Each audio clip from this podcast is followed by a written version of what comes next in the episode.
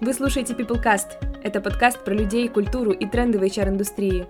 Мы встречаемся с экспертами и владельцами бизнеса, чтобы поговорить о процессах, проблемах и их решениях, и о том, как же сформировать свою Dream Team. Подписывайтесь на новые выпуски на сайте peopleforce.io в разделе «Подкасты» и рекомендуйте нас друзьям. Всем добрый день! Это новый выпуск подкаста про HR PeopleCast. Меня зовут Анастасия Ефименко, я управляющий партнер компании PeopleForce. Мы помогаем оптимизировать people management и построить культуру высокой эффективности. Сегодня у нас в гостях Сабина Крупко.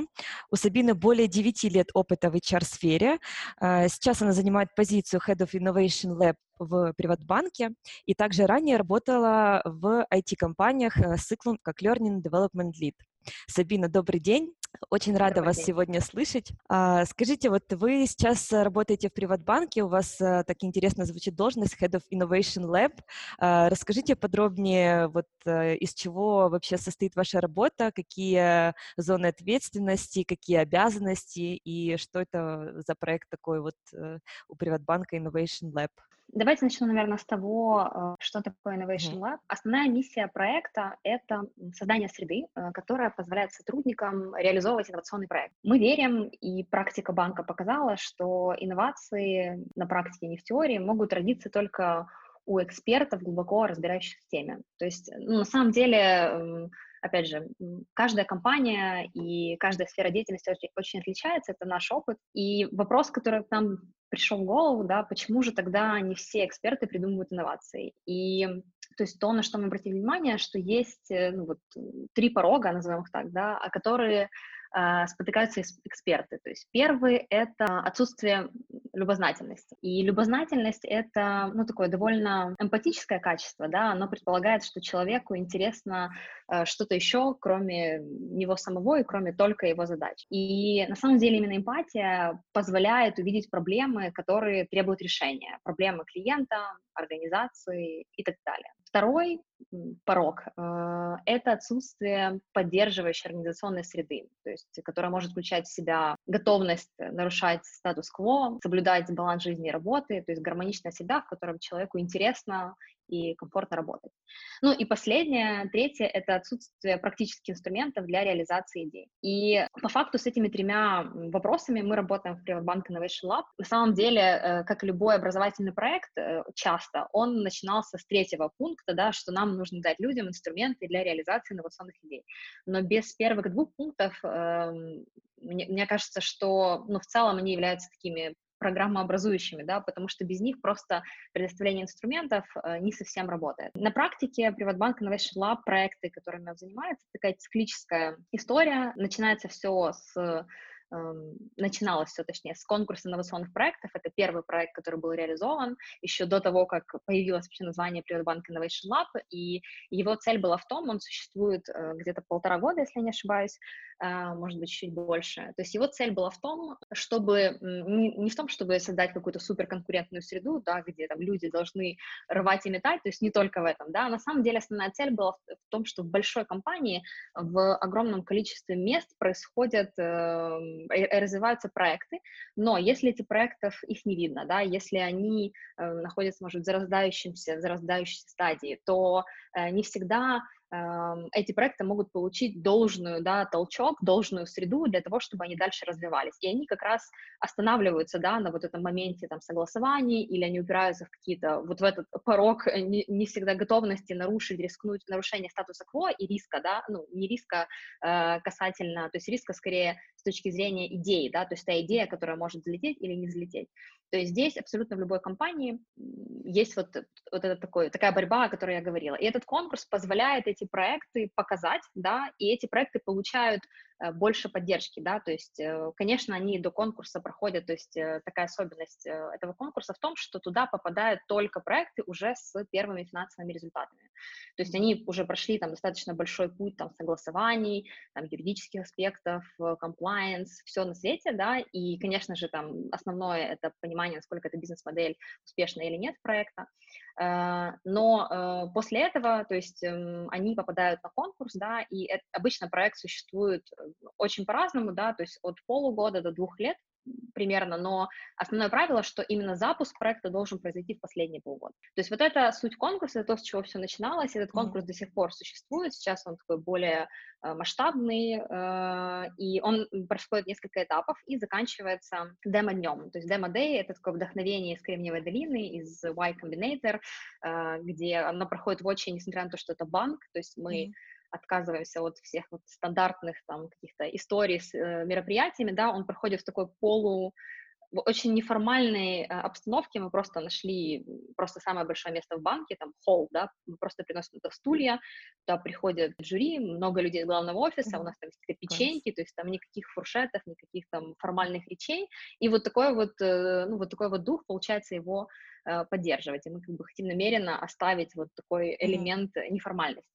А, после этого мы обратили внимание на то, что а, проекты, которые попадают на конкурс, важно еще, наверное, наступление, до этого расскажу, что э, зачем же люди участвуют в конкурсе, да, какая цель, есть ли какой-то приз. Люди, которые побеждают в конкурсе, да, то есть э, первые три места у нас э, до конца доходит десятка, и потом есть топ-три места, они, у них есть возможность поехать в поездку, которая называется Digital Safari. Это поездка в США, образовательная программа, краткосрочная, uh-huh. на одну неделю, где у них есть возможность учиться в лучших университетах, Стэнфорд, Беркли, посещать лекции очень крутых эм, Класс. профессионалов, э, лекторов, профессоров mm. и так далее. То есть и по сути, то есть мы, э, тут такая э, замкнутая система, что конкурс является определенным образовательным элементом для людей, потому что они пока готовятся, они тренируются питчить, то есть mm, да. у нас есть подготовка и так далее. И плюс mm. после этого Э, ну, то есть люди едут дальше учиться, uh-huh. да, то есть на самом деле этот приз, когда они едут на неделю учиться, я, может быть, об этом потом подробнее расскажу, это тоже такой определенный вызов, да, для человека. И, то есть, когда мы обращали внимание на какие проекты попадают на конкурс, мы увидели, что э, часто проектам, ну, то есть есть несколько вещей, которым проектам не часто даже, а иногда не хватает. То есть это может быть или, э, то есть, скажем так, не совсем четкое понимание, какую проблему проект решает. То есть вроде бы очень интересное решение, да, и вроде бы мы примерно понимаем, с какой проблемой мы работаем, но первый вопрос, который мы задаем при подготовке к питчу всегда, то есть это какую проблему решает проект. И вроде бы это очень, ну, кажется, если человек делает проект, или я делаю проект, или кто-то делает проект, вроде, ну, каждый должен за одну минуту или, там, или за две быстро ответить на этот вопрос. Но на самом деле это не так просто, потому что очень часто мы в процессе работы над проектом, мы вот это определение этой четкой проблемы, оно может теряться. И даже просто вот в подготовке питча, когда люди начинают это проговаривать, это дает им огромное количество идей, что можно дальше с этим делать, да, то есть как бы они понимают очень четко свою целевую аудиторию. То есть вторая, тоже второй нюанс, что э, это целевая аудитория, да, то есть для кого мы это делаем, да, то есть для кого этот проект. В проектах корпорациях, в больших компаниях бывает такое, что аудитории могут пересекаться, да, мы работаем вроде как с партнерами, а тут через партнеров мы работаем с клиентами, то есть и четкое понимание, с какой аудиторией мы работаем и кто ключ, это тоже то, с чем нужно работать. И третье — это масштабирование, то есть э, проект после запуска может, ну, то есть, опять же, люди, которые участвуют в конкурсе, они параллельно могут вести несколько проектов. То есть у нас нет такой практики, что мы как-то людей забираем, куда-то везем на месяц, и они там творят. То есть такого, ну, сейчас э, современная скорость не может такого, к сожалению, позволить. И поэтому э, очень часто проектов много, и проект после запуска может не получать должного да, э, внимания или там не до конца понятно, какой у него потенциал. Это не каждый, не каждый проект сталкивается с тем, что я рассказываю, да, но вот мы наблюдали такие общие, назовем так, это паттерны, да, и э, мы после этого увидели, что, то есть есть потребность, да, вот в создании, предоставлении инструментов для развития проектов до того, как они попадают на конкурс, для того, чтобы их качество было выше, и в создании определенной среды, в которой люди будут иметь возможность находить помощь у экспертов, у своих коллег и так далее. И так появилась идея акселератора внутреннего, в банке, который также является частью инновационного, инновационной лаборатории. А, я думаю, что об этом, может быть, мы еще немножко поговорим позже. Я могу uh-huh. сейчас дол- долго рассказывать про особенности этих проектов. Э, это основные три таких кита, да, акселератор, конкурс, э, поездка э, образовательная. И параллельно одна из частей работы — это проведение фасилитации воркшопов по дизайн-мышлению, по составлению ценностного предложения, то есть это тоже часть работы Privatbank Innovation Lab. И еще один, один проект, с которым мы активно работаем сейчас, это взаимодействие с IT-направлением и трансформация L&D и частично HR-функции для IT, для того, чтобы она э, ну, то есть дальше развивалась вот с, согласно трендов IT-рынка.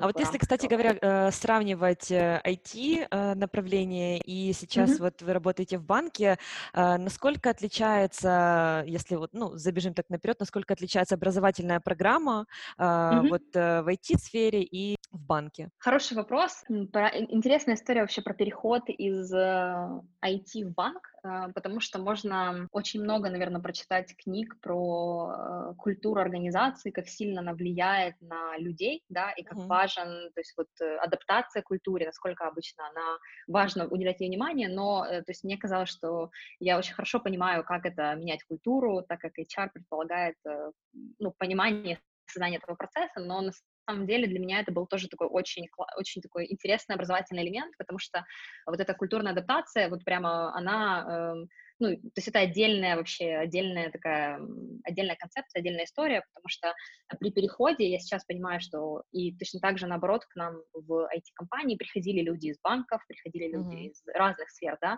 и я помню э, трудности, да, которые они испытывали во время адаптации, то есть которые, если ты никогда их не прочувствовал, их очень сложно, то есть их можно там, да, разделить, но их очень сложно понять.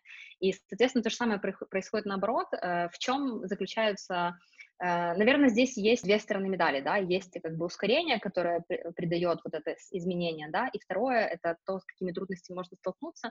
Первое, что самое интересное, что э, банк — это продуктовая компания, по факту. Mm-hmm. То есть в IT я работала до этого только в аутсорсинговых компаниях, у которых есть своя специфика, и ты находишься довольно э, ну, взаимодействие с командами, которые работают с продуктами, с клиентами, ты все равно находишься довольно далеко от э, от продукта, да, от, эм, то есть, скажем так, от клиента, с которыми работают команды. То есть здесь, получается, твой клиент, то есть ты идешь по улице, и половина улицы, по которой ты идешь, это люди, которые являются клиентом компании. И это очень такой интересный, э, такой даже не феномен, да, эффект, потому что ты настолько, намного ближе, да, воспринимаешь mm-hmm. все какие-то ситуации, как победы, так и поражения, то есть ты чувствуешь это намного сильнее. Я поняла э, до этого тоже, как, э, почему многие люди из IT переходят в продуктовые компании, из IT-аутсорсинговых mm-hmm. компаний. И, соответственно, а, это накладывает ну, определенную как бы ответственность, да, не то чтобы она больше, она просто немного другая, и э, дает также вдохновение, да, потому что ты видишь это каждый день. Э, и, соответственно, люди, которые работают внутри компании с этим, они, у них немножко друг, по-другому работает мышление, да, то есть они все-таки, не то чтобы, нельзя сказать, что там в IT менее бизнес-ориентированные, а здесь более, но все равно понимание вот, вот этого конечного клиента и продукта, оно чуть-чуть ближе, да, чем в IT-компаниях. Э, что касательно сложности, ну, конечно, вопрос, э, несмотря на то, что Приватбанк, мне кажется, наверное, это одна из, один из наименее бюрократичных банков, да, в Украине, наверное, может быть, и в мире, несмотря на его размер, да, то есть очень много внутри сделано так, чтобы там, бюрократия не ломала крылья uh-huh. классным идеям, но все равно, конечно, уровень, так как это очень такая жестко регулируемая сфера, в которой есть очень много правил, да, и очень много э, нюансов, которые, которые нужно следовать, да, то, конечно, с точки зрения проверок, да, которые нужно пройти, то есть определенные э, этапы, то есть которые нужно пройти каждому проекту, э, это, конечно, э, замедляет э, иногда какие-то нюансы. Но это, в принципе, ожидаемый такой, наверное, момент, потому что большая компания накладывает больше обязательства э, в плане вот, ответственности в рамках э, соблюдения регуляции и так далее.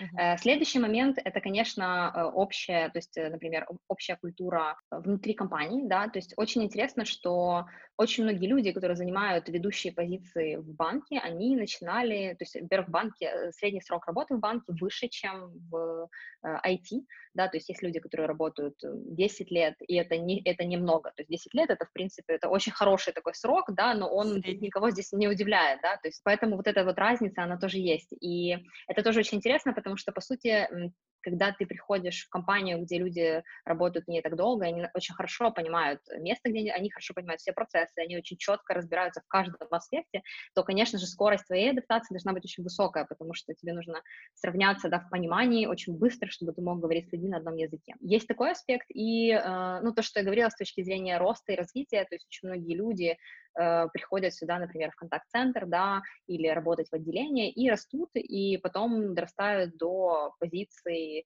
э, синьор-менеджеров, да, то есть в некоторых случаях топ-менеджеров, и это, в принципе, очень реальная история. И очень многие люди, то есть, которые работают, они, по сути, начинали, они очень хорошо знают каждый элемент этой системы.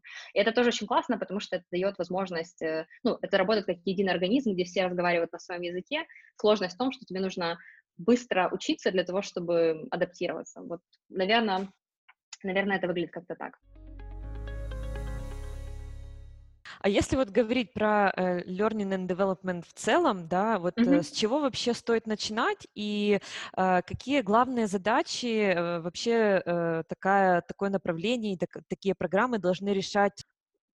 Очень хороший вопрос. Мне кажется, что самое первое, э, даже не мне кажется, наверное, я в этом уверена и убеждаюсь из раза в раз, что самое главное, да, это понимание цели бизнеса. То есть звучит, наверное, супер тоже где-то, ну, то есть все об этом сейчас говорят, uh-huh. да, и все говорят, что HR должен начинаться с понимания стратегии бизнеса, и в том числе и learning and development. Но на практике Э, это довольно сложная задача, ну, то есть не только определить эту цель и понять ее, потому что сам бизнес иногда находится, особенно в больших организациях, да, где, э, то есть там может быть стратегия, есть миссия компании и так далее, но э, очень часто это такое очень трансформирующееся понятие, и для того, чтобы выделить вот эту зону, на которую может повлиять L&D или может повлиять HR, должна быть проделана там определенная работа, и поэтому самое первое для успеха любой L&D программы — это понимание, то есть в каком состоянии сейчас находится компания и какая цель перед ней стоит самое главное. И здесь, ну, если мы говорим про то, про инструменты, да, то есть как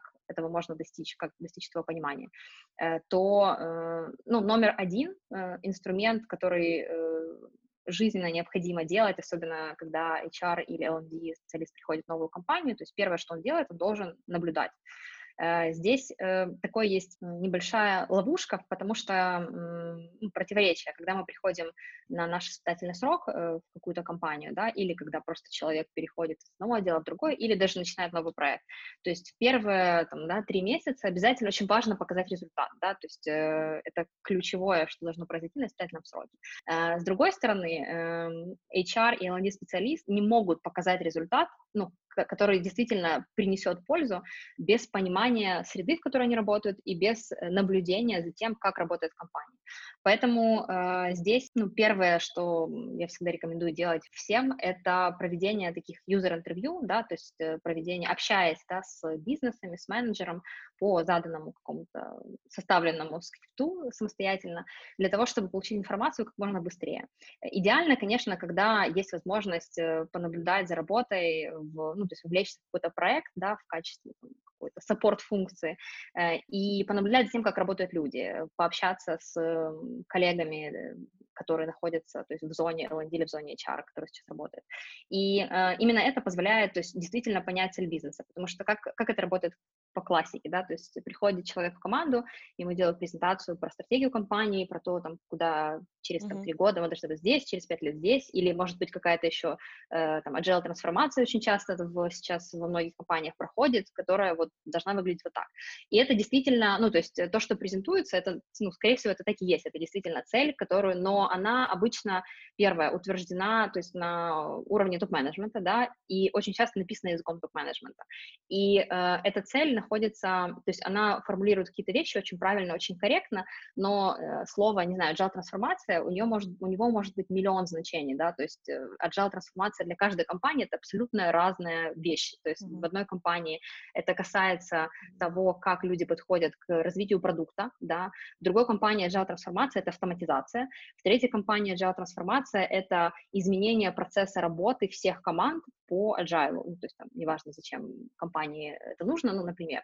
И получается, что чтобы это понять, невозможно это понять из одной презентации или даже из трех встреч адаптационных с руководителем. То есть важен контекст компании. И вот э, здесь очень часто э, многие коллеги, и я в том числе делаю ошибку до сих пор, э, начинается, то есть есть какие-то понятные инструменты, модели, там, HR-подходы, которые очень быстро хочется применить, да, но в HR есть такая история, мне кажется, это в чем-то схоже с маркетингом, да, то есть который очень уникальный в зависимости от сферы деятельности, от компании, от рынка, на котором мы работаем, и э, готовых решений нет, И очень важно, э, то есть очень четко понять, в какую, с какой точки мы начинаем работать, прежде чем делать какую-то большую программу по образованию, обучению, там, не знаю, лидеров, например, да, там, на пять лет, э, понять вообще, то есть э, как постоит дело сейчас с этим, зачем это нужно, какая роль лидера вообще в компании сейчас и так далее.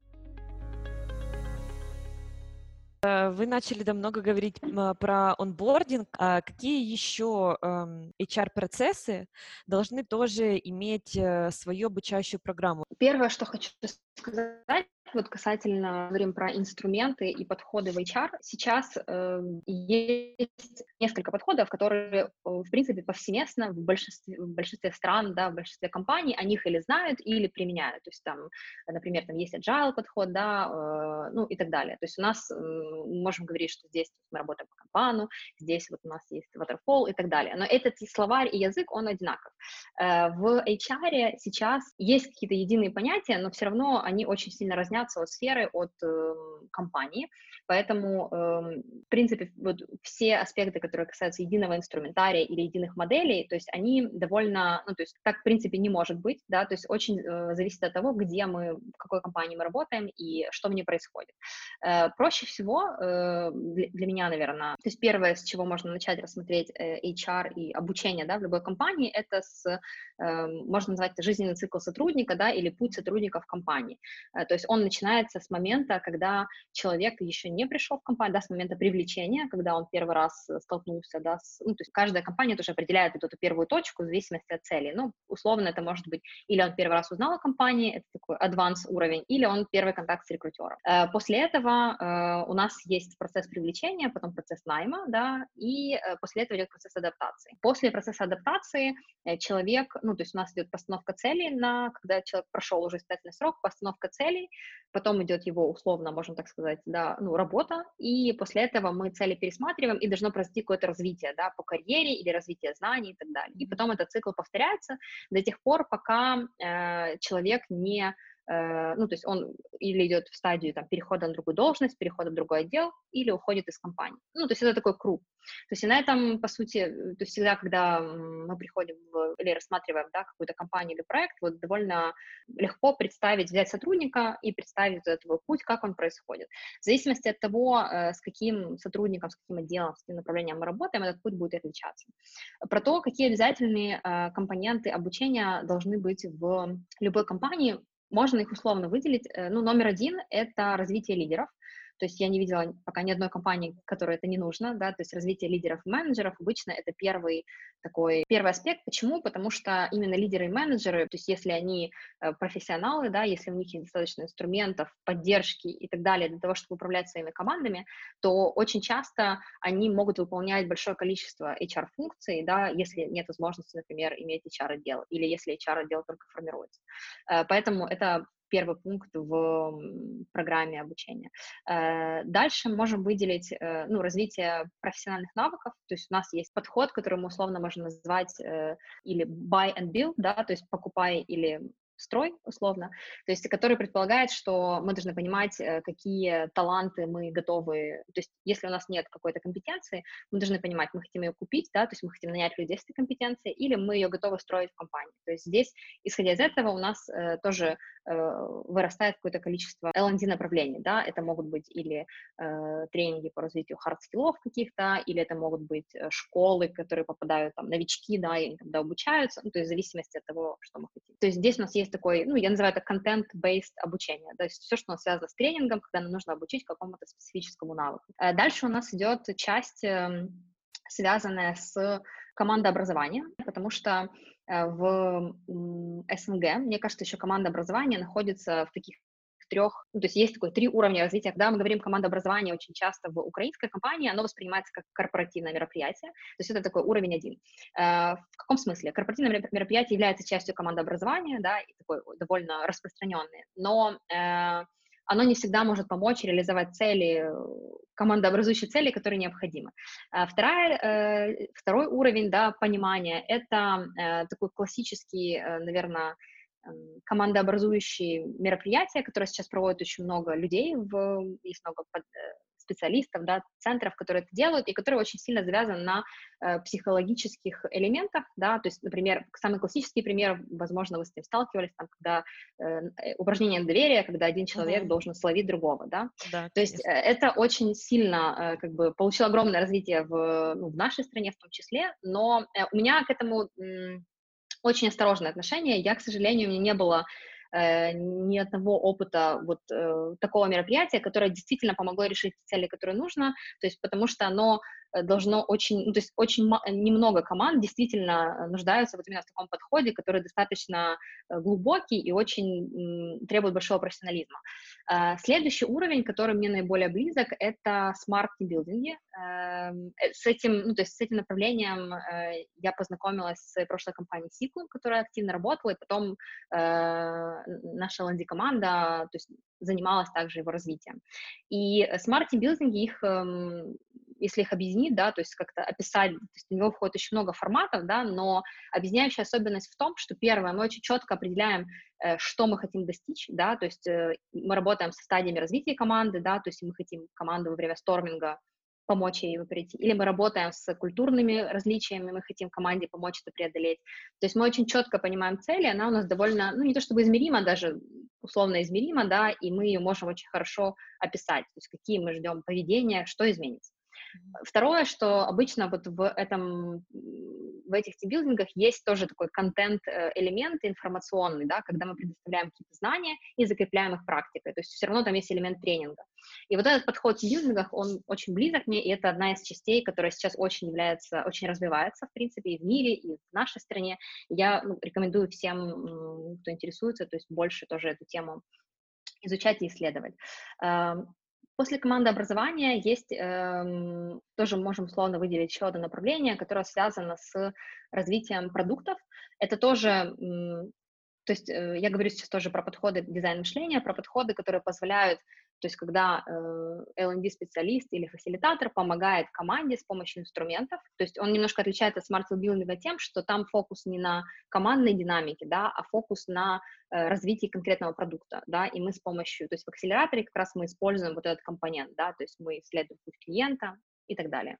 Э, и отдельно стоят еще э, направления, которые связаны с обучением профессии, которые находятся в близком контакте с клиентом. То есть это все, что связано обучению каким-то продуктам, которые клиентам, не клиенты, а специалисты могут продавать.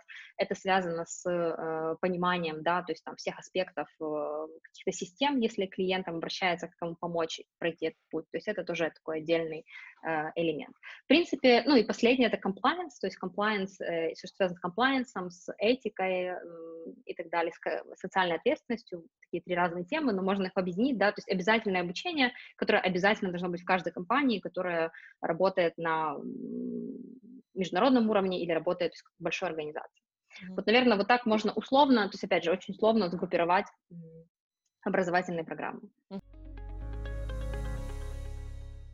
Сабин, а расскажите вот еще тоже на своем личном примере, вот э, какие mm-hmm. обучающие программы вы разрабатывали, внедряли, а, ну, я начну с тех примеров, которые мы сегодня упоминали, да, то есть я немножко говорила про акселератор, а, акселерационную программу, то есть я рассказывала про Приватбанк Innovation Lab, который работает как такой цикл, да, то есть у нас есть э, конкурс, который появился первый, у нас есть после конкурса образовательная программа, потом мы добавили акселератор, и потом у нас появились воркшопы. По сути, то есть какая роль акселерационной программы? То есть первое, что нужно сказать, что это был тоже пилот, то есть эм, мы акселератор запустили, по-моему, за 4 месяца, если не ошибаюсь. Э, у нас было тоже на месяц чуть-чуть у нас задержался запуск, э, и мы его запускали, то есть у нас так получалось, что мы его запускали в новогодний период, и было очень сильный соблазн э, перенести это, да, то есть там на января, например. Но здесь как раз вот про то, что то есть, если мы уже можем запускаться, да, то есть пусть это будет не идеально, пусть это будет не так, там, как мы себе представляли в наших мечтах э, до конца, то есть если мы это можем уже делать, и мы выполняем то полезное действие, конечно, да, которое мы, которое мы стремимся выполнить, да, и достигаем цель, то нужно это делать. И это был один из примеров пилота. Цель программы, то есть, была в том, что э, здесь мы как раз работали с э, двумя аспектами. Первый аспект — это создание среды, людей, да, э, у которых есть э, общая цель, у них всех разные проекты обычно, но у них есть общая цель, куда они идут, да, то есть конкурс инновационных проектов условно выполнял роль этой цели, хотя, конечно, у каждого проекта была своя цель по развитию. Конкурс это был просто как такой рубеж, да, который подстегивал вот эту скорость, да, к тому, как мы движемся.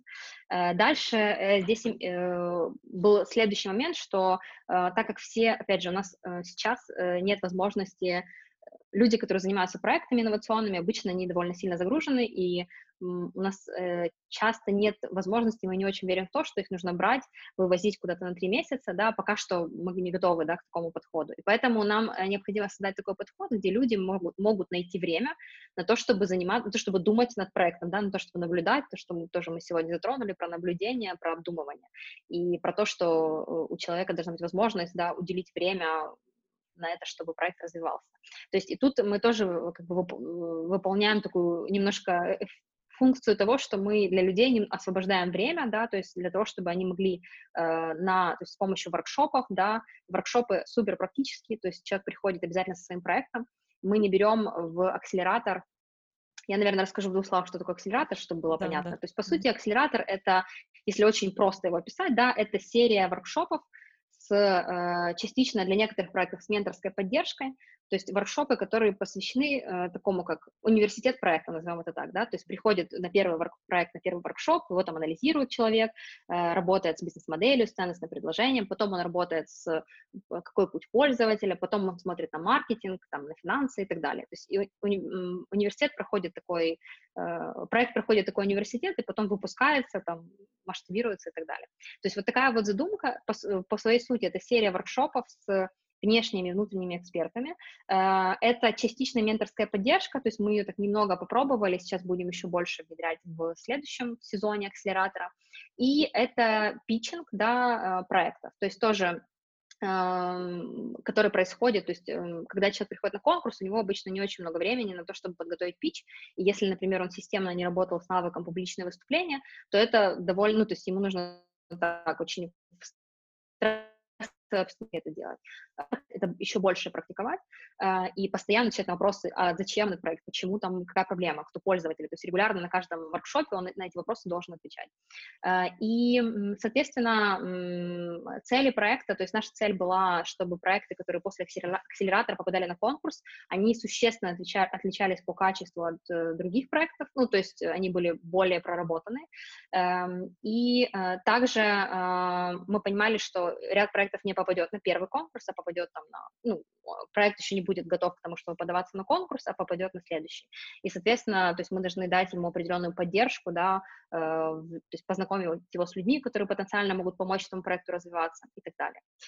Uh, особенность еще акселератора в том, что uh, мы работаем только, в отличие от многих корпоративных акселераторов, мы приняли сейчас решение работать только с внутренними проектами. Что это означает? Что мы работаем, то есть мы берем проекты, которые конкретно напрямую связаны с э, деятельностью банка, да, то есть, например, ну, напрямую или косвенно, то есть как бы или с деятельностью банка, или с рядом небанковских продуктов, да, которые уже существуют, там, например, страховки. Э, и, соответственно, мы не берем сейчас там просто какие-то проекты, которые вообще никак не связаны, да, с финтеком, с приватбанком, э, и это первый аспект. Э, почему? Потому что уже в банке такое огромное количество талантливых людей и идей, да, и проектов, что как бы нам нужно успевать работать с тем, что мы имеем, и пока что мы не готовы это расширять. Э, второе — это то, что мы не работаем вообще с, сейчас, вообще с идеями в акселераторе, потому что то есть, э, человек, который приходит в акселератор, у него уже должен быть как минимум прототип, в идеале это или бета-версия, или первые пользователи, да, которые уже пользуются продуктом. Э, это тоже очень важно, потому что мы работаем уже с, то есть, я говорила, то есть акселератор длится довольно быстро, и наш идеальный результат, чтобы человек потом сразу подавался на конкурс. Конкурс не является целью, опять же, проекта, является бизнес-результат, но конкурс является определенным индикатором, да, если он проходит до конца. Вот, вот так примерно выглядит проект. Здесь, в принципе, рассказала про цели, э, какие результаты. У нас 50% проектов прошли, попали на конкурс. Конкурс у нас нас прошел там до финального этапа, но из-за карантина мы немножко перенесли демо-дэй, потому что мы не хотели его проводить онлайн. Все этапы можно провести онлайн, кроме демо-дэй, и мы сейчас ждем, когда закончится карантин, чтобы его провести, и сможем рассказать результат, какие именно проекты победили. Но сейчас у нас в э, десятке, то есть э, половина проектов э, из акселератора. То есть это для нас хороший результат. Дальше, то есть мы также во время акселератора, то есть ряд проектов получили поддержку внутри компании для их дальнейшего развития. То есть то, что обычно происходит после конкурса, произошло уже на этом этапе, что для нас тоже было очень важно. Ну, я сейчас тут не буду, наверное, очень детально рассказывать про каждый проект, там, может быть, там примеры могу привести потом, если необходимо. И э, следующее это то, что, ну, то есть наш следующий сезон э, акселератора тоже вот планировался, мы его чуть сдвигаем, потому что э, карантин, и пока проводим отдельные воркшопы. Э, планируется тоже чуть более масштабным, и мы также увидели, ну, выводы, которые мы сделали, что нужно улучшить, то есть мы увидели, что нам нужно э, проработать менторскую поддержку более системно, э, потому что для того, чтобы ментор соединился хорошо с проектом, то есть мы делали такую, как э, первые там несколько шагов, когда мы помогали, то есть там заставить первые встречи, подбор делали ментора, когда мы понимали, какой, какая у проекта проблема. Но мы видим, что э, нам нужно чуть больше в это интегрироваться, чтобы произошла эта связь по той причине, что менторы чаще всего у нас это наши или топ-менеджеры, или сотрудники компаний, э, которые тоже, э, у которых тоже свои проекты, да, и здесь мы будем, наверное, работать более системно, то есть тем, как должна работать менторская поддержка, и плюс хотим привлечь еще больше внешних экспертов, которые именно будут не проводить воркшопы, а проводить менторские встречи. То есть вот примерно это описание одного из проектов, который был совсем недавно, да, и продолжается. А вот э, можете э, привести пример, э, какой проект вот уже, возможно, э, победил и используется в компании? Вот больше про саму идею, mm-hmm. э, вот интересно услышать э, изнутри. Так, нужно выбрать, о каком проекте рассказывать. Ну, один из самых ярких проектов конкурса — это проект Digital. Э, почему он яркий? То есть суть проекта в том, что у вас есть эм, кошелек, да, Apple Pay, например, у вас есть карточка, Э, и в Apple Pay э, дизайн вашей карты обычно соответствует карточке, которая у вас уже есть э, физическая, да, и, а этот проект позволяет в Apple и Google кошельках менять э, дизайн карточки, digital дизайн карточки, то есть как бы и э, это один из самых ярких проектов, во-первых, потому что Приватбанк первый реализовал ее, его с компанией Apple, то есть это вообще первый банк в мире, то есть никто до этого никогда такого не делал, никто не мог менять дизайны карт, и, э, ну, то есть тут еще нужно понимать особенности компании Apple, которая, э, с которой тоже, которая тоже довольно бюрократична, и это занимает там довольно длительное время взаимодействия с ней. Этот проект вела и ведет Алина Онищенко, сотрудница Приватбанка, и она как раз э, реализовала его, и банк реализовал первым этот проект в мире. Уже сейчас несколько других банков тоже реализовали эту функцию, и это, этот проект интересен тем еще, что тут, кстати, такой интересный момент по поводу конкурса инновационных проектов, что на самом деле не все, то есть в этот конкурс попадают проекты именно те, которые являются инновацией, да, и этот проект, ну, он инновационный по своей сути. То есть, например, проект эм, Apple Pay, да, то есть заведение Приватбанк первый э, привел в Украину Apple Pay, и этот проект не участвовал в конкурсе, потому что это, несмотря на то, что это очень крутой, очень большой, очень вообще невероятно классный продукт, но он уже существовал, то есть это, по сути, просто расширение географии. То есть поэтому здесь тоже каждый проект, он вот несет в себе вот этот инновационный компонент. И сейчас, то есть там digital скины, то есть э, с одной стороны, то есть как изменение картинок, да, может повлиять, да, на, то есть это кажется такой небольшой, с одной стороны, э, изменения на карте, но из-за этого у банка есть огромное количество коллабораций с различными артистами или с различными там э, движениями, да, социальными, когда банк mm-hmm. может поддерживать какие-то инициативы. То есть очень интересный проект, если вы еще не пользуетесь сменой дизайна карты, очень советую. То есть этот проект, он занял первое место вот на последнем конкурсе, и э, Алина как раз, она еще не, не поехала в Штаты, там, из-за нюансов с визой, но вот поедет в следующую поездку. А, еще как пример, могу привести пример, наверное, внутренних, двух внутренних проектов. Mm-hmm. То есть они вообще разные по своей сути, но оба очень интересные.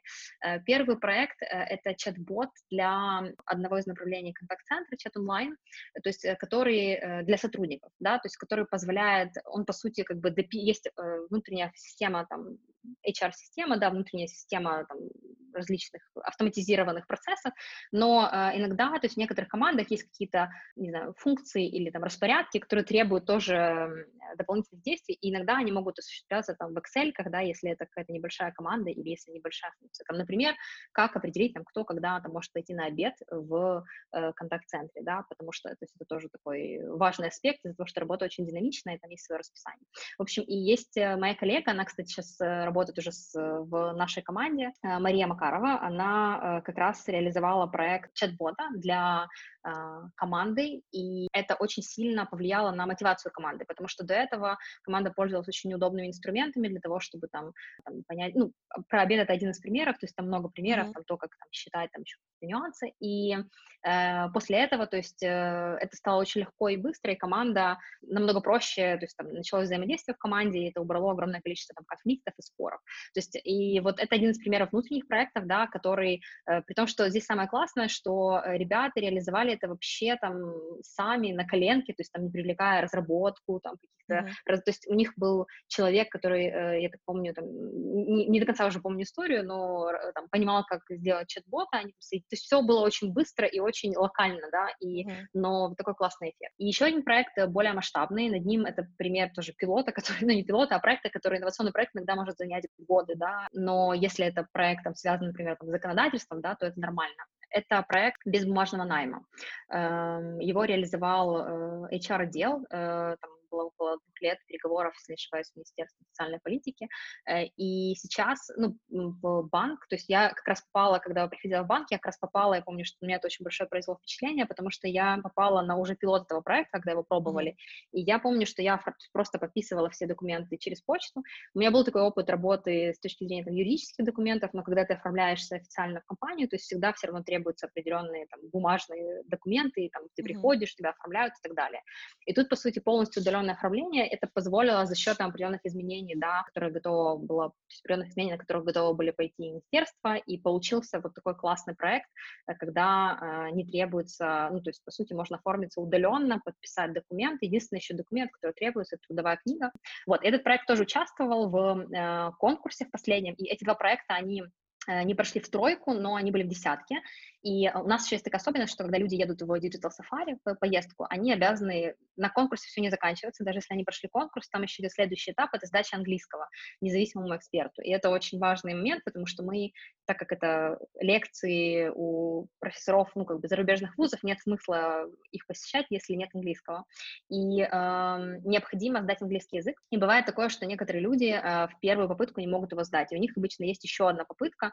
Э, через полгода они могут э, доучить английский mm-hmm. и попробоваться еще раз, потому что, в принципе, в банке не для всех позиций нужен английский язык, и, соответственно, ну, то есть не всегда человек может делать классный проект, но не всегда у него может быть ну, английский да. язык, и мы даем ему этот шанс, и вот у нас э, уже было несколько ситуаций, когда люди там в первый раз у них там не получилось сдать английский, там такие довольно ну, высокие требования, и они за полгода просто там все выходные, не знаю, там ночами учили английский. Алина, кстати, в том числе, Алина выучила там за полгода, ну, просто до каких-то с очень невысокого уровня до того, что у нас сейчас ведет переговоры там с компаниями Apple Вот это мотивация. И, и это, ну, я была там на последней встрече с ней, это, конечно, просто восхищает.